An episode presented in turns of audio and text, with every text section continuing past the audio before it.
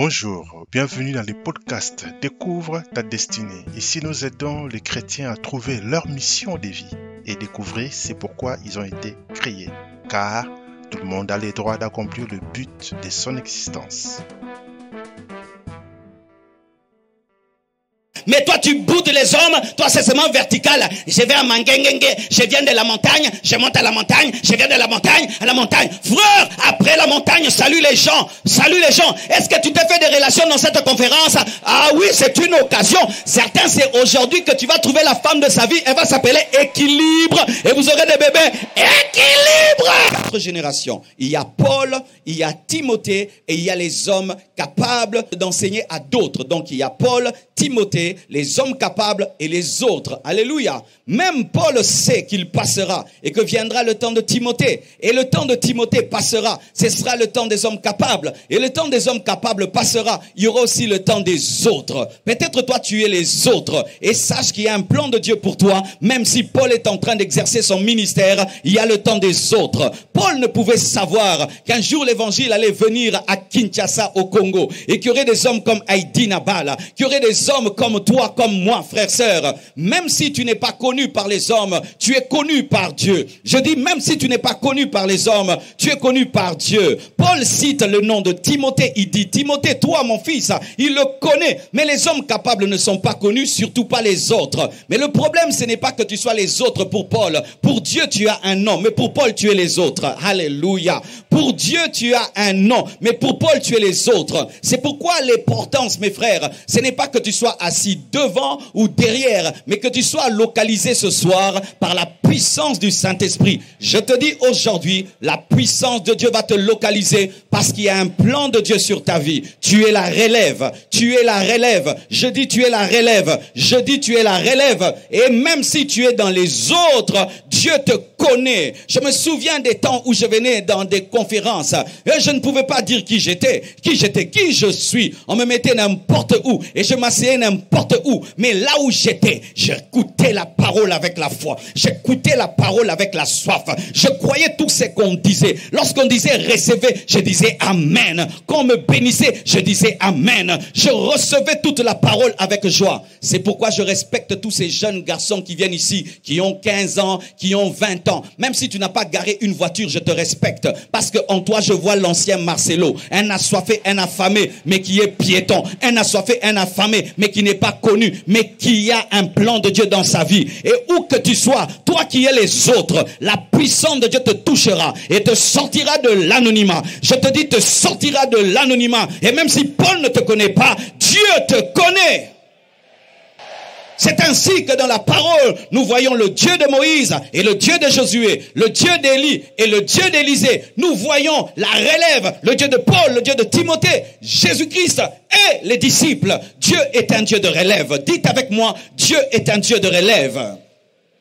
S'il y a Paul, il y aura Timothée. S'il y a Élie, il y aura Élisée. Alléluia. Sache que Dieu, lorsqu'il élève un homme, il prépare déjà quelqu'un qui va le remplacer afin que son œuvre puisse continuer. Paul n'est pas éternel, c'est pourquoi il y a Timothée. Moïse n'est pas éternel, c'est pourquoi il y a Josué. Élie n'est pas éternel, c'est pourquoi il y a Élisée. Élie n'est pas éternel, Élie n'est pas éternel, c'est pourquoi il y a Élisée. Que nous le voulions ou pas, il y aura toujours la relève, parce que la relève permet à ce que l'œuvre de Dieu puisse continuer, même si les hommes ne peuvent continuer.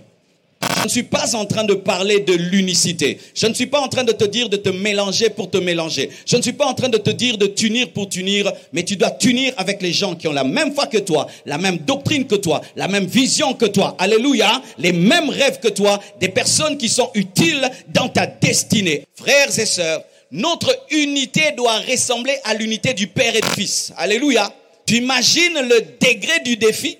Nous devons être unis dans l'Église comme Jésus est uni au Père.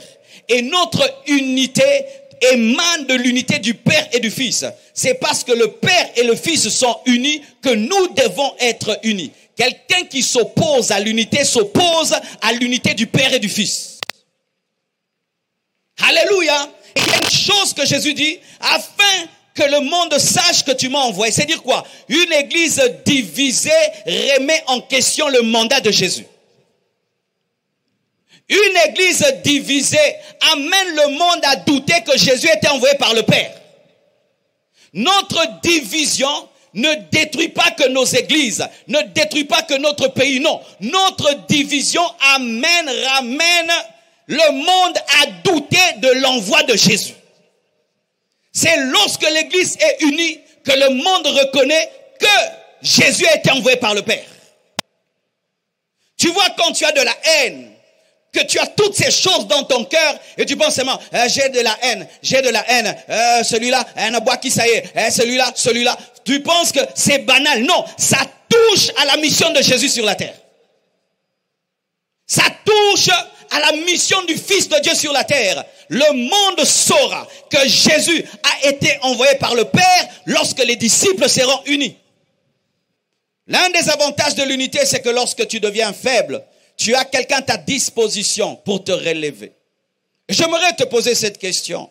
Quand tu es faible, qui vient te relever? As-tu quelqu'un dans ta vie qui est là pour te relever?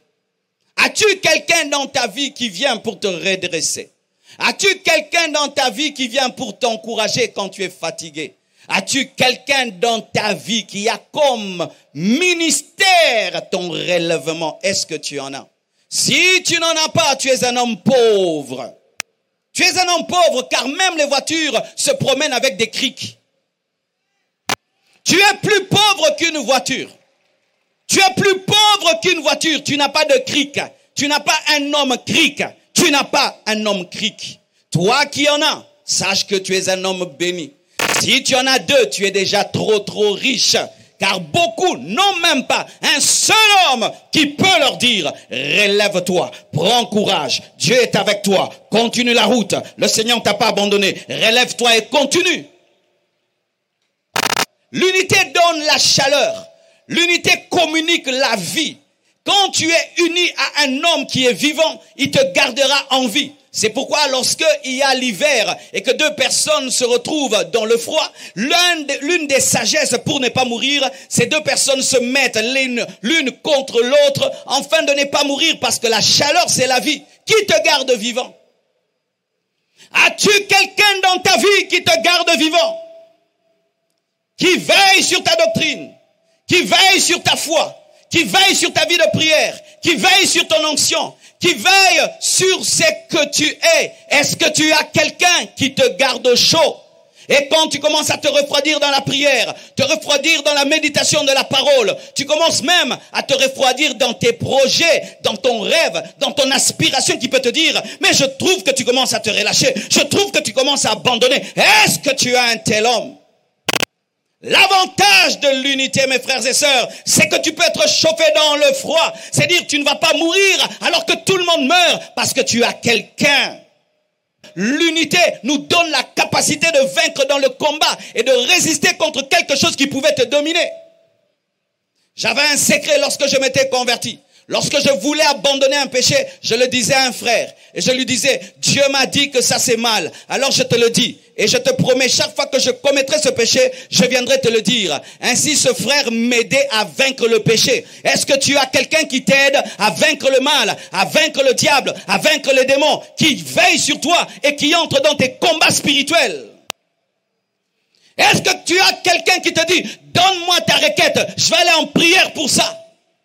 Est-ce que tu as quelqu'un qui te dit, donne-moi ta requête, je vais aller à la veiller pour toi? Est-ce que tu as quelqu'un qui te dit, je suis entré sans te dire dans un jeûne de trois jours et le Seigneur m'a dit ceci sur ta vie? Est-ce que tu as une telle personne?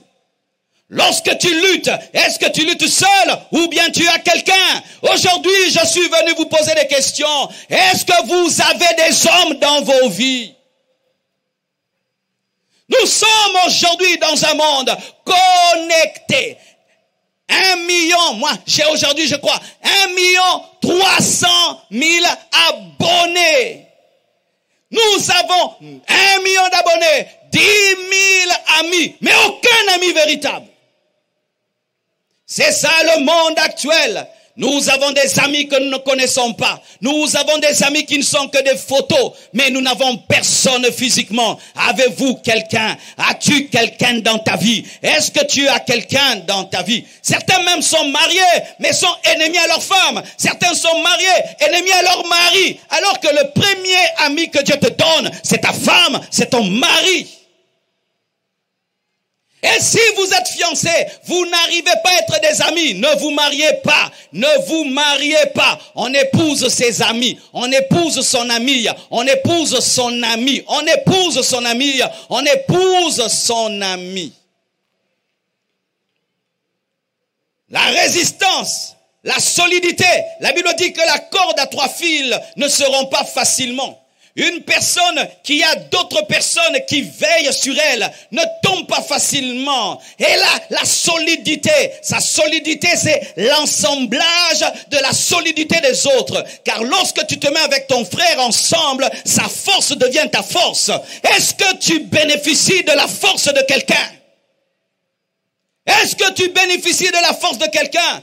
Lorsqu'un fil n'est pas résistant, qu'est-ce qu'on fait? On ajoute un autre fil, et puis un autre fil. Et le premier fil qui n'arrivait pas à porter un poids arrive parce qu'il bénéficie de la force de quelqu'un.